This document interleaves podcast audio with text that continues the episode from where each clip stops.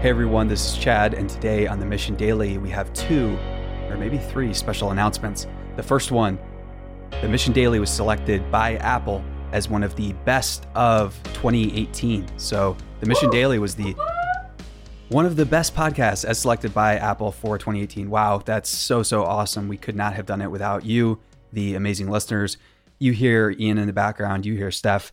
You don't hear Toasty because, oh, there he is. There you go. Good boy. That's a good pup. And that's the first announcement. Second announcement one of our other podcasts, actually our first one, The Story, was also selected by Apple as the best of 2018. That is so exciting. Again, we couldn't do it without you, the listener. We're grateful for each and every one of you. And to celebrate this, it brings us to our third announcement. We are going to be playing all throughout the holiday season on the Mission Daily the best episodes from the story. That's right. We've been through four incredible seasons of the story. And if you haven't heard it, you're in for a treat. For those of you who don't know, The Story is a historical fiction podcast where we tell the unknown backstory of people who changed the world. So sit back, relax, and enjoy. And a big shout out to our amazing sponsor, Jamf. Thank you for making this happen. And as always, thank you, the listener, for enjoying it.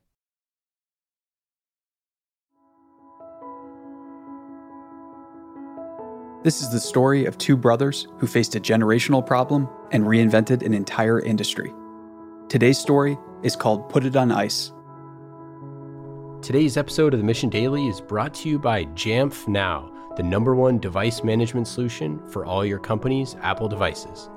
To learn more about how Jamf Now can help you secure your Macs, iPads, or iPhones, head to jamf.com slash mission daily to set up your first three devices for free.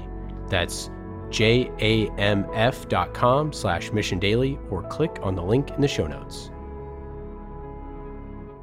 The two brothers had a father who wasn't your average high school shop teacher. Their dad was obsessed with the outdoors and nature. He loved fishing and inventing new things. In the 1970s, he invented a flexible finish that made fishing rods way better. He put his finish into bottles and started selling it. It was a hit, and soon he was inventing and selling new products that fishermen loved. Those products turned into a business that the whole family helped grow. Soon the two brothers were working hard and immersed in the fishing supply industry. The two brothers loved to go to trade shows. For hours, while dad worked the trade show booth, the boys were free to roam in fascination. Their imagination for new products for the industry ran wild. But those ideas had to be placed on the back burner as the time went for them to go off to college. Upon graduation from Texas Tech, the younger brother was finally ready to put his business skills into practice. At the same time, his older brother was already building custom fishing rods and selling them. The younger brother wanted to try his hand at something else, something a little bigger boats. Boats require a bigger investment, but the recent grad believed in his new idea. Soon he was building his customized aluminum boats designed for catching redfish. If you know anything about Texas or the Gulf of Mexico, you know that it's the place to get redfish. The problem is that redfish hang out in the brackish creeks, marshes, grass flats, and oyster beds. To navigate in those parts, you need a custom boat. And on top of it, you have to do it in the hot Texas weather. To combat that heat, the younger brother designed his boats with special features, including three separate heavy duty coolers. So, why three? Well, triple redundancy was what made his boats great. Those who have fished know that they need to be prepared to bring in a big haul. The younger brother also understood two behavioral patterns about fishermen and women in Texas. First, they like to stand when casting because you can see the redfish feeding in shallow waters. The higher up, the better vantage point. So they like to stand on the coolers.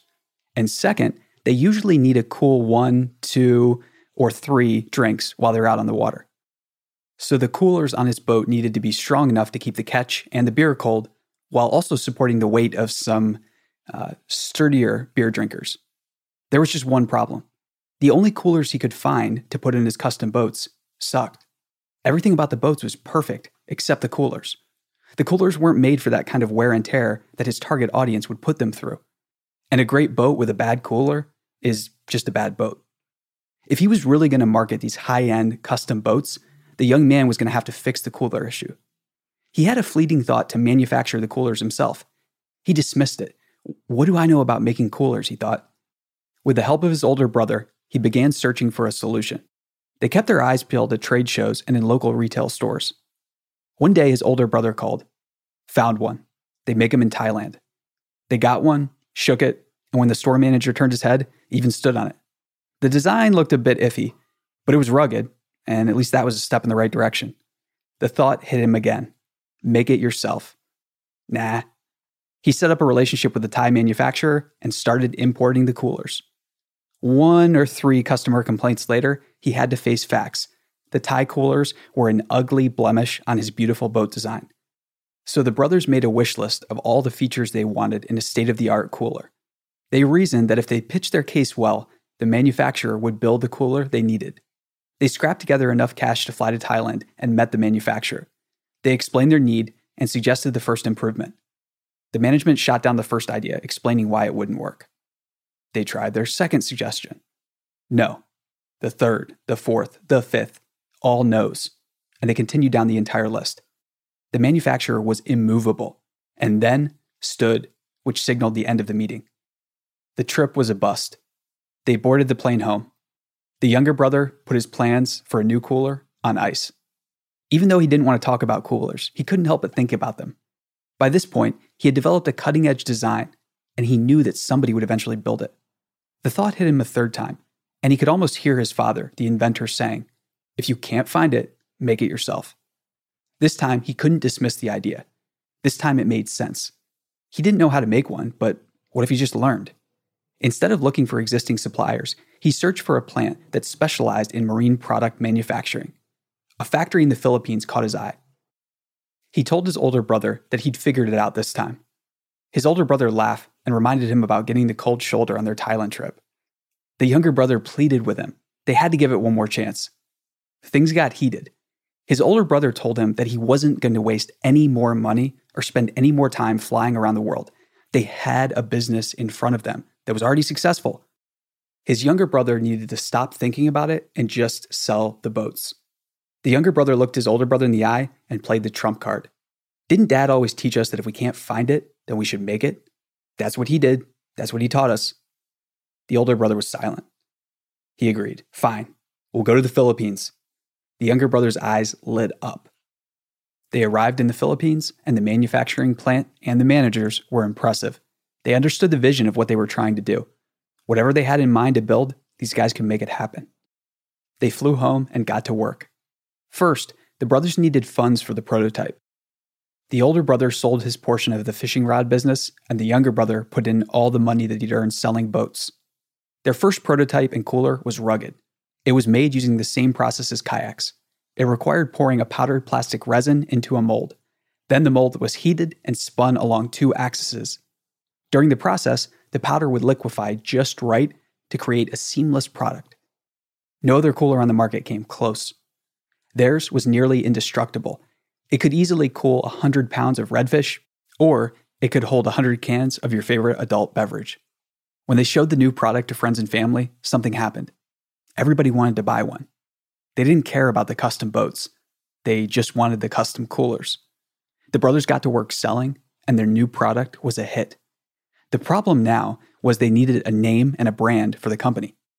They knew the name could make or break the product. They became obsessed with choosing the perfect name. It had to be something memorable, unique, and something associated with cold. They polled their family over the course of several weeks, and the ideas started rolling in. A single name rose to the surface. It stuck with their family members and friends. They had the right name, and it was time to keep building the business. The younger brother began crunching numbers. The demand was there, but they needed to pick a price point and go to market. He started calculating the numbers and panicked. He realized that to make the business work, the cooler was going to have to be sold for a retail price of $300. He checked the math again. Yep, $300. He leaned back in his chair and rubbed his eyes. Who in their right mind was going to pay $300 for an ice cooler? The Walmart down the street was selling them for 30 bucks. Granted, they weren't as great as his, but $300 for a cooler? He feared that they were going to lose all the money that he and his brother invested. They needed a plan. He thought through the sales channels. The big box stores were never going to put a $300 cooler on the shelf. So where could they start? The best course of action seemed to be targeting hardware and specialty tackle shops, just like the business that his father built. But what was going to hook them? What did those shops care about? Mm, making money. The brothers' proposition was simple why try to compete with Walmart selling $30 coolers and only keeping a $5 margin? You can sell our $300 cooler and keep $100. It was simple, direct, and compelling. Convinced that his new business plan would succeed, the younger brother hammered it as hard and as fast as he could. He visited the stores he knew so well. He appeared at the trade shows just like his father had done. He would look back and say, I really felt like we educated our consumer on the selling points of our product. So when someone had our cooler in the back of their truck, they could defend that purchase. Momentum started to build. They had stumbled on a great tagline now that fit perfectly with the business name Wildly Stronger, Keep Ice Longer. Their hard work was paying off, and the orders were rolling in. Not only were people talking about their coolers, people were tweeting about them and posting Instagram photos about them. Not all of the photos were safe for work, but at least they were getting the word out. Soon, customers were slapping stickers with the name of the coolers all over their gear.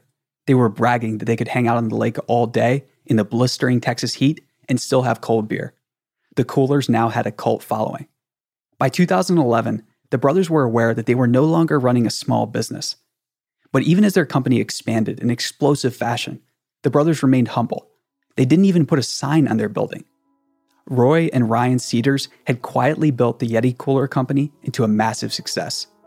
Roy and Ryan didn't set out to build a $450 million per year empire. They certainly never set out to make a product with a cult following, but they had done it.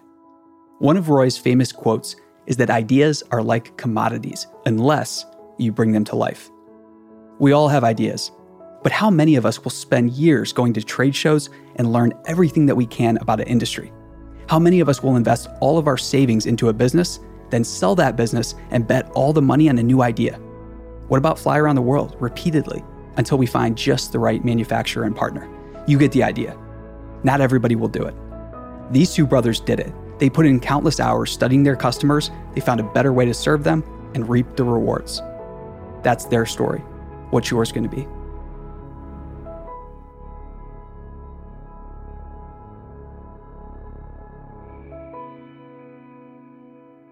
Hey, this is Ian from The Mission. I talk to Fortune 500 CIOs and IT visionaries about how much effort and energy they put into securing their devices. But they have teams of hundreds of IT professionals, an advantage that the average business doesn't have. Until now. Jamf Now makes it easy to set up, manage, and protect your company's Apple devices. As your business grows, so does your digital inventory, making it harder to manage everyone's Apple devices. This is especially true if you have remote employees, like we do at the Mission. With Jamf Now, you can check your digital inventory, distribute Wi Fi and email settings, deploy apps, protect company data, or even lock and wipe a device as needed from anywhere. And all of this with no IT experience needed. The Mission Daily listeners can start securing their businesses today by setting up their first three devices for free forever. Add more starting at just $2 a month per device. Create your free account today at jamf.com slash mission that's J-A-M-F dot com slash mission daily. We love Jamf and you will too.